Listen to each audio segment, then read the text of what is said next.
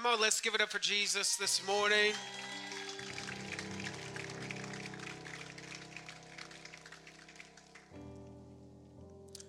You may be seated.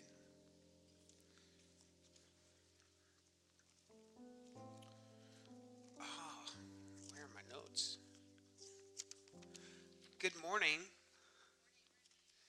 You're looking great on this wonderful Jersey Sunday. This seems super loud up here to me. Is it loud to you?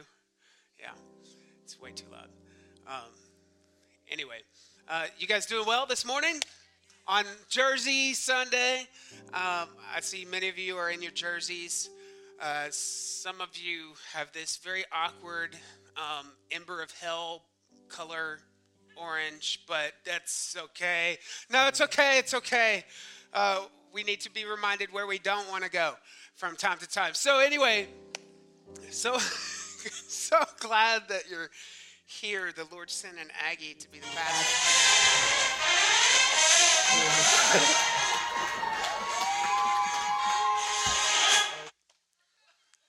wow. That was that was pretty amazing actually. That's pretty good. Um,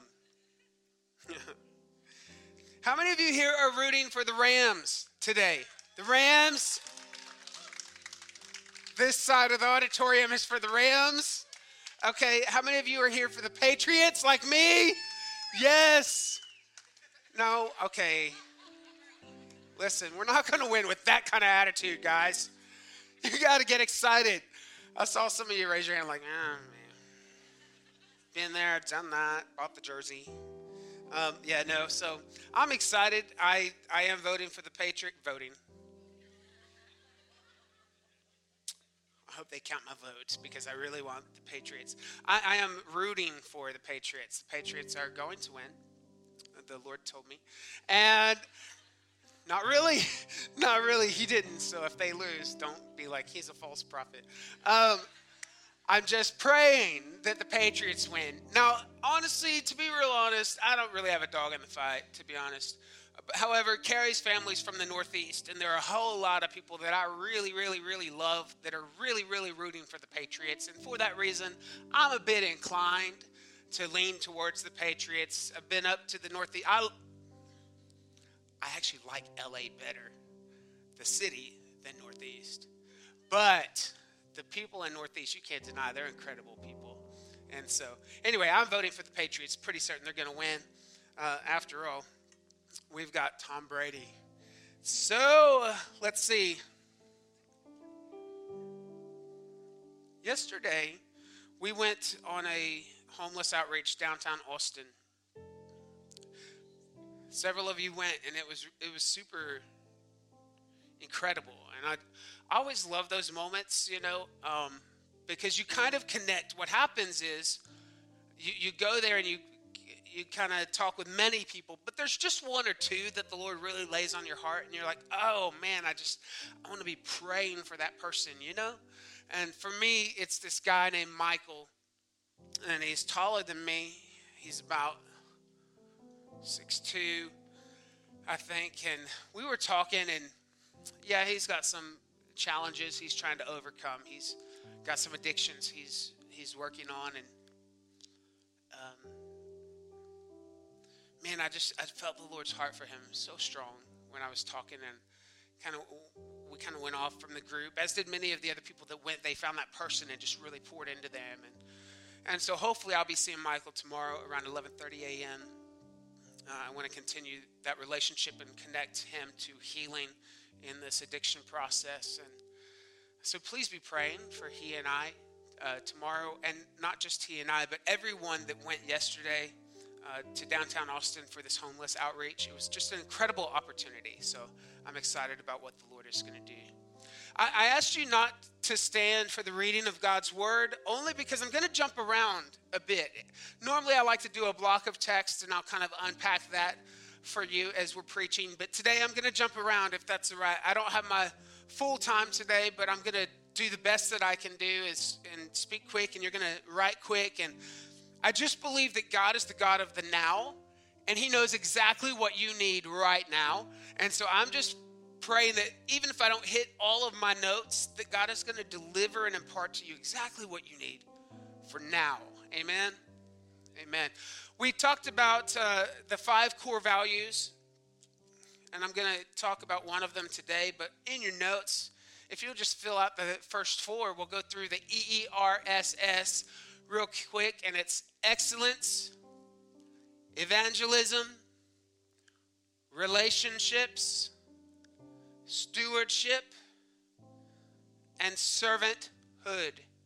Servanthood is what I want to focus on today and talk to you about today because I, I believe that, that Jesus is the greatest of all time in the area of serving other people. So, Father, we come before you today. God, I thank you so much for who you are and what you're doing in, in the life of, of our church. And God, just watching you move in first service and watching you move already in second service, I'm, I'm just sensing that you're really wanting to make yourself known in a new way to your people.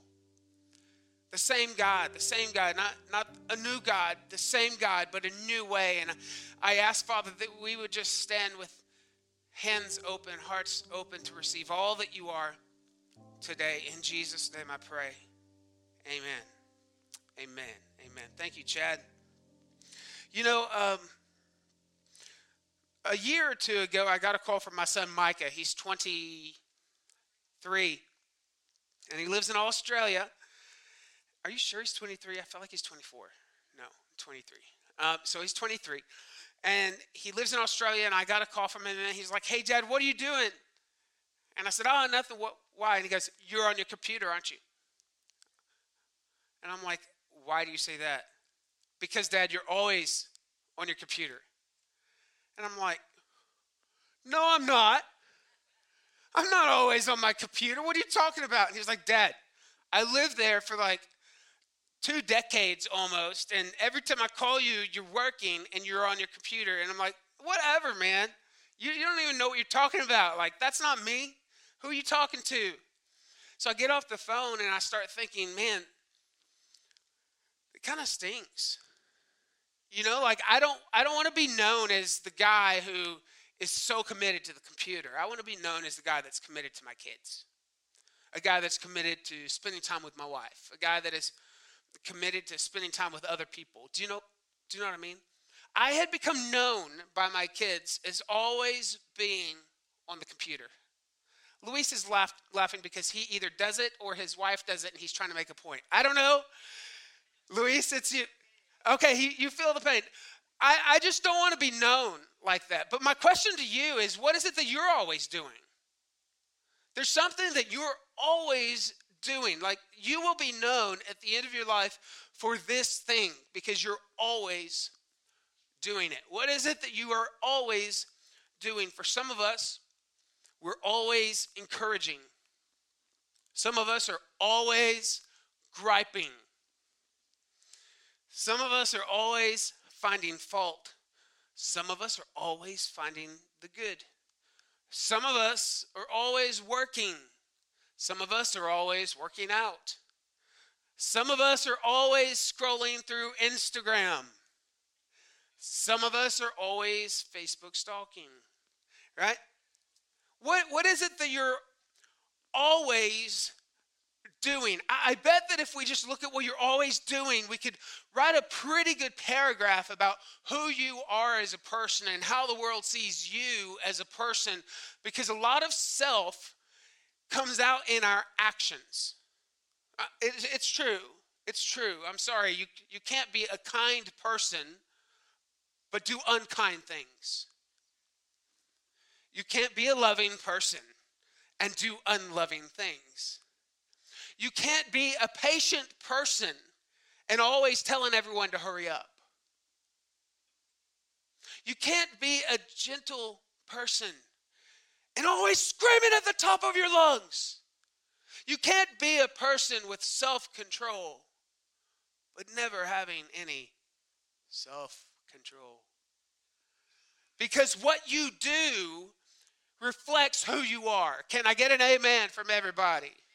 like from all the teens who always obey their parents, and you always do the dishes right the first time, and you always make your bed, like what you do shows that you're a great kid. Can I get an amen from the front row?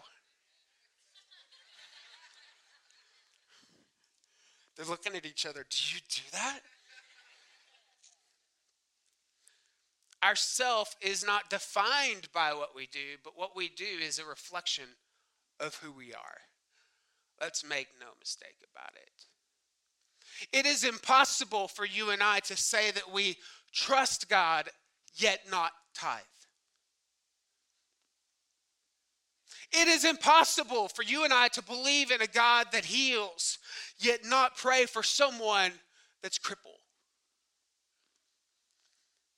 Like, it is impossible for you and I to uh, say we are followers of Jesus Christ. We have surrendered our life and our will to Him, yet we constantly are fulfilling our own selfish desires and the things that we want to do in life. That is incongruent. If what we do is incongruent with what we say we are, the reality is what we do wins out. That's why faith without works is dead, because what we do impacts what we say we believe. What is it that you're always doing? Are you always sleeping? Always taking a nap? If you're like me this morning, always hitting the snooze button?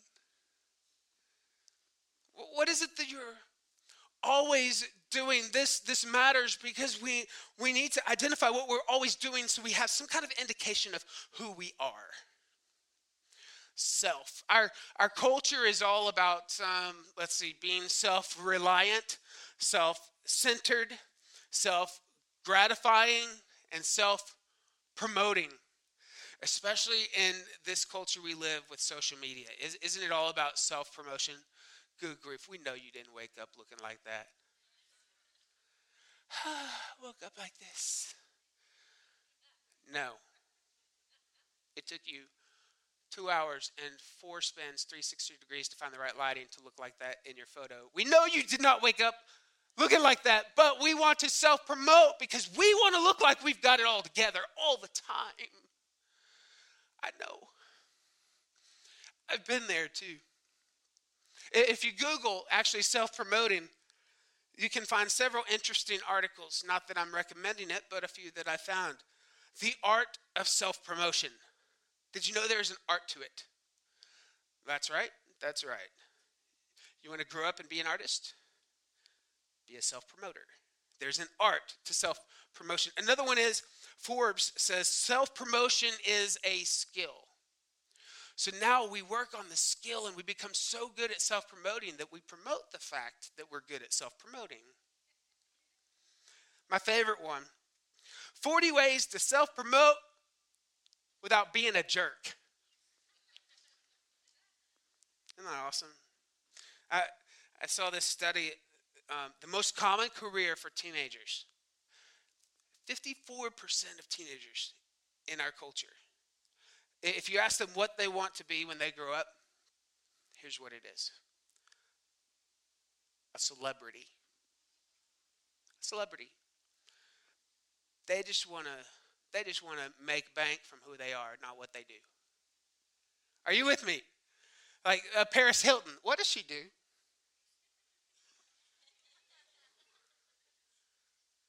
That's what they want to be. They want to be a celebrity. They want to be Insta famous. They want to be YouTube famous. They just they want to be a celebrity not because they really have a skill or a craft, but just because they want to be in the limelight and they want to make money because I'm all that in a bag of do they still say chips?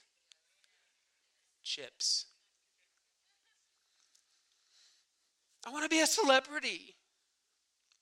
I, I love, though, that this is not Jesus' model for becoming great. It's not tooting your own horn. It's not like making yourself look great with all of these filters. You want to become great? Here's what you do you serve other people. Matthew 23 11 says, The greatest among you will be your servant. Jesus came to serve, not to be served. And I want to talk for a little bit I suppose, today at a few people who did the right things, who it was an overflow of who they were. There's, there's one woman in Scripture, actually, um, that I want to talk about. I want to go to Acts chapter 9, verse 36. I think this woman is a f- fantastic example. It says, In Joppa, there was a disciple named Tabitha.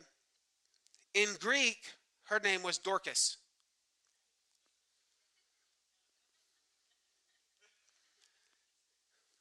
Let me just stop right here, okay? Because I need to address this whole Dorcas business, all right? Um, first of all, you know that your parents probably don't like you if they name you Dorcas. Or they believe in you an awful lot. Or they think that God is so big, we're to make everything like insurmountable. We're to call her Dorcas and just see how successful she is, right? Dorcas. We, don't know a lot about Dorcas. We do know that Dorcas, uh, in the Greek, it actually means gazelle. So she's probably beautiful. She was probably like way hot.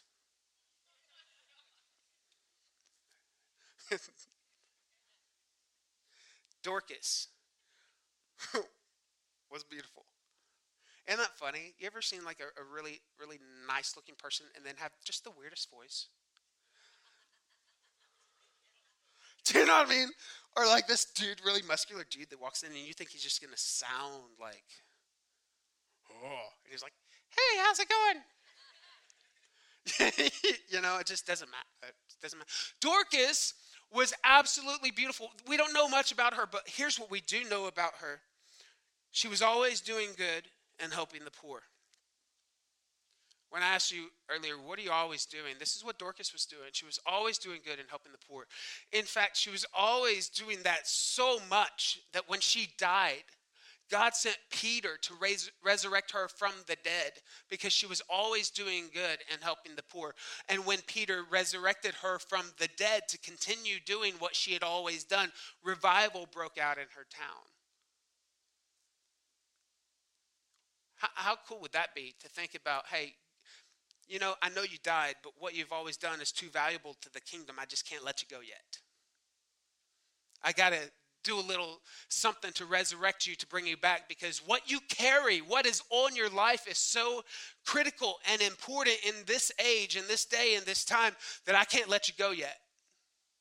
What is it that you're always doing? There are three ways that you and I can easily become a faithful servant. These are simple ways that really just want to give you a picture today, three separate pictures of how you can be a faithful servant.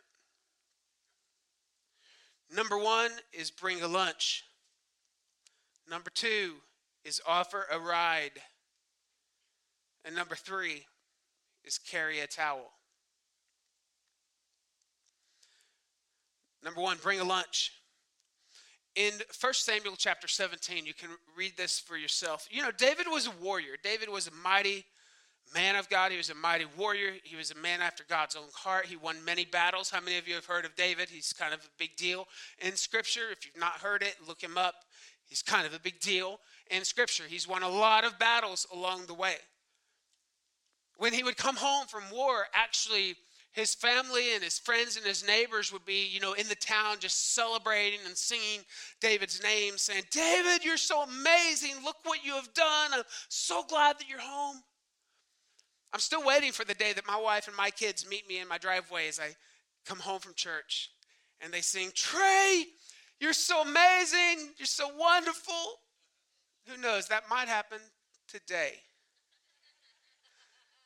But I'm guessing not. That's what happened to David.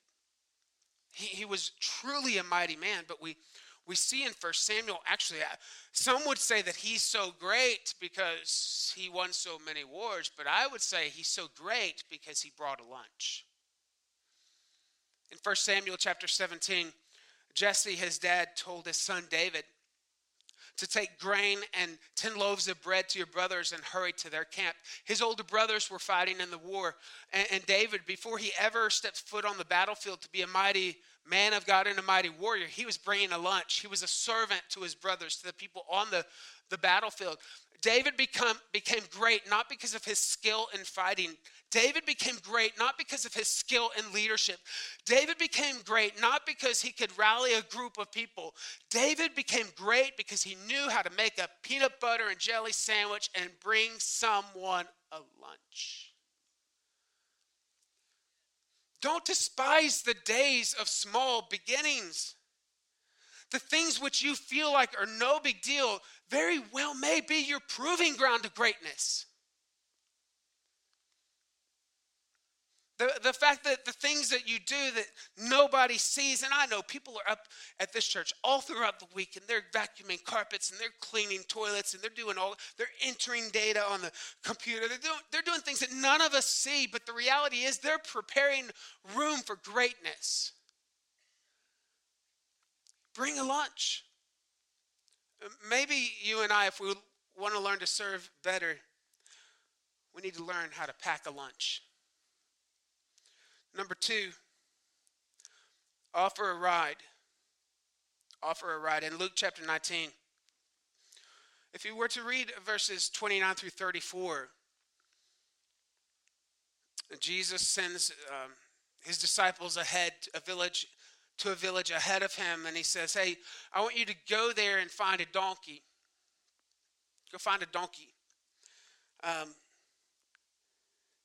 some 553 years prior, a prophet had prophesied that the Messiah would come riding in on a donkey. Now, you have to understand just how ridiculous this is.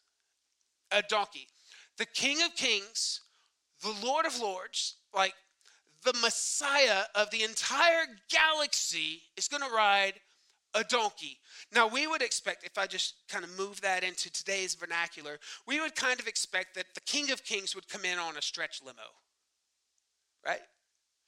But to say he's coming in on a donkey is not to say he's coming in on a stretch limo, it's to say he's coming in on a moped. Could, could you imagine? Um, imagine. Like, who, I don't know who the greatest of all time. Many, many of our teenagers, they just want to be the GOAT, right? Greatest of all time. Who's the greatest of all time right now that you can think of? Shout out a celebrity. Tom Brady. All right, let's imagine. Let's just imagine greatest of all time, the GOAT, Tom Brady. Uh, he was coming to the Exchange Church. Could you imagine him coming up here on roller skates? I actually could. Yeah, I could. Bad example. Tom, Tom Brady's so awesome, he can do anything he wants. Um, let's say a popular actor. Who? Steve Harvey. He's my man, Steve Harvey. Can you imagine? Steve Harvey would show up here in a stretch limo, his suit, looking on. You know, you guys know who Steve Harvey is, yeah? Right. Could you imagine him riding a mo- moped that would every time he hit a speed bump would sputter? Could you imagine that? No. But the prophecy said that the King of Kings, the Messiah, was going to come in on a donkey. And so Jesus sends these people ahead and says, Hey, I want you to go to this town. There's going to be a donkey waiting there, and I want you to let him know that the Lord needs the donkey. So they get there, and this guy doesn't even know what's going on. He just says, Hey, if the Lord needs it, take it. Now, this is a new donkey. This is a low mileage donkey. It's not like worn out hooves donkey. This is a brand new, never been ridden donkey. Like it's the top of the line moped donkey. And the guy says, just take it. If the Lord needs it, take it. Maybe you and I can learn to be more of a servant with just a yes, Lord, take it attitude. Just take it.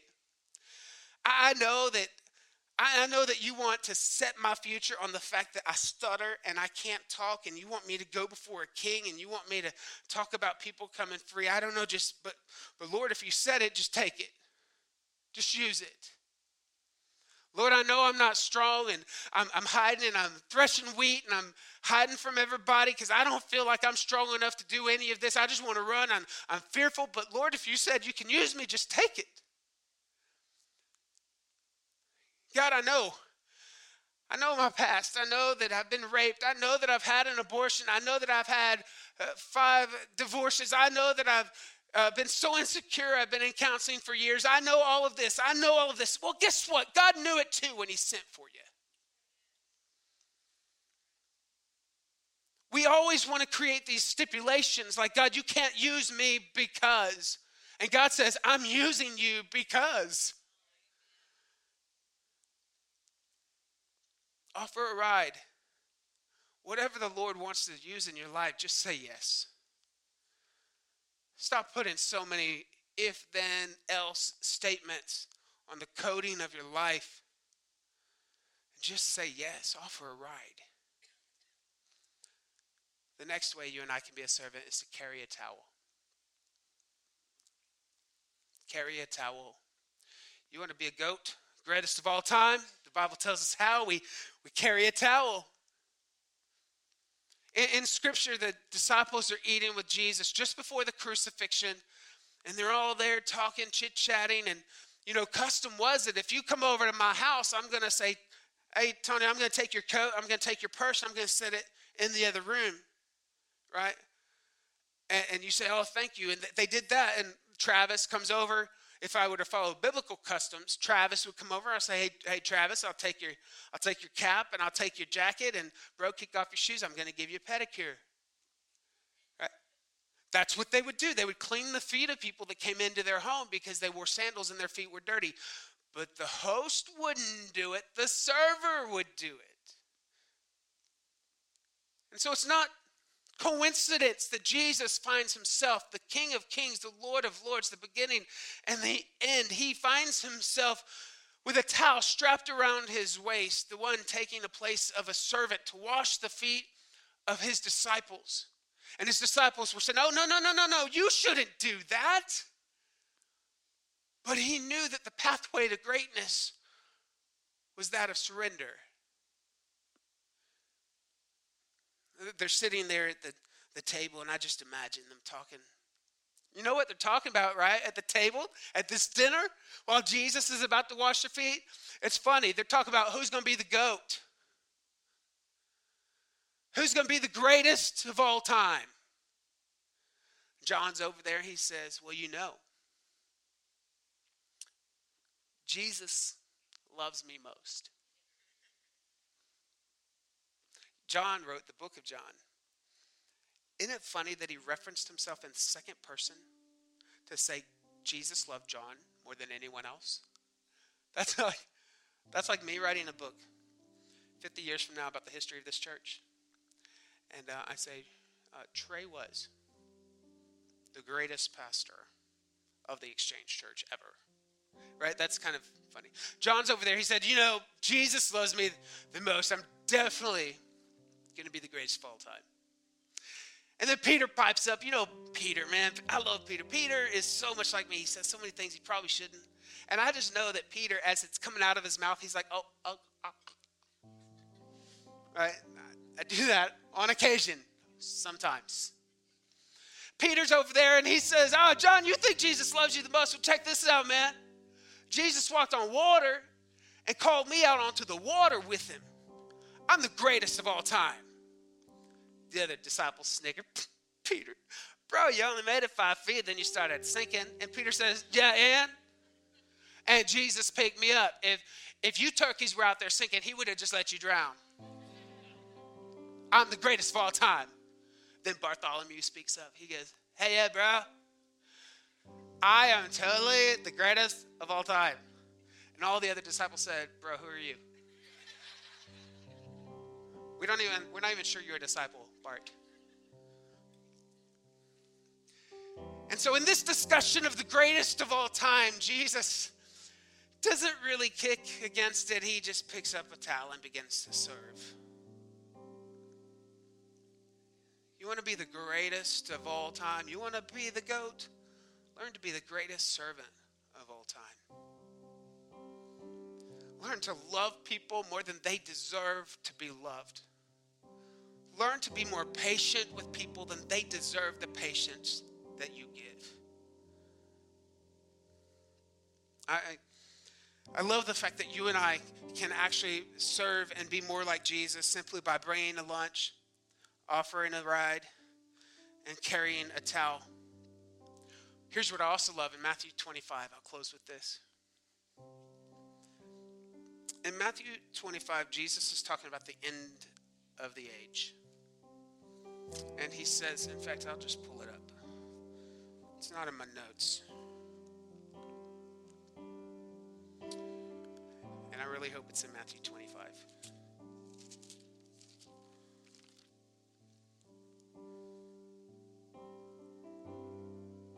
Uh, yes, Matthew 25, verse 31.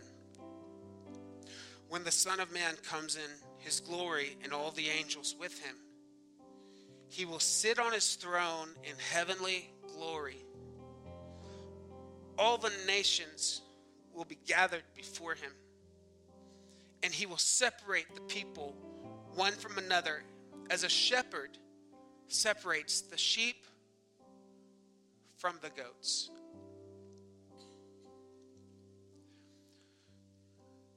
Let us not be caught up in our own security of being the greatest of all time. The reality is, you are brilliant, and you are awesome, and you are wonderful, and you are His handiwork. But never think truly that it's simply because of you, it's because of who He is through you. It is not because of what you can do, it's what He has done for you. So on Super Bowl Sunday, when Tom gets another ring,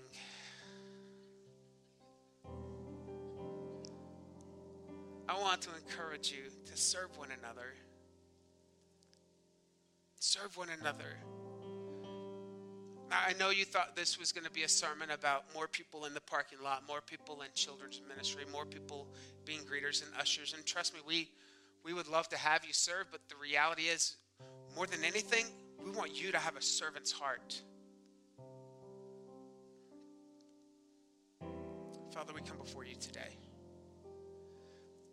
God, I thank you so much for who you are and what you're doing in the life of this church. And I thank you for so many of these people as I look across the room, God, so many people that just truly have a heart to serve other people to serve the homeless as we did yesterday, to serve other people that attend this church, to serve uh, teenagers in the juvenile system that, that need someone to believe in them. God, to serve the elderly in the nursing homes, to, to serve the people on the street that are wrestling with their own addictions. God, to, to serve the business leaders and corporate executives who are sitting high financially, yet they are sitting so low without you. God, let us just serve people. Let us serve them with the strength of a Savior who serves us every single day. In Jesus' name I pray. Oh, P.S., Lord, thank you so much for New, New England Patriots winning today. In Jesus' name, amen. God bless you guys. We love you so much.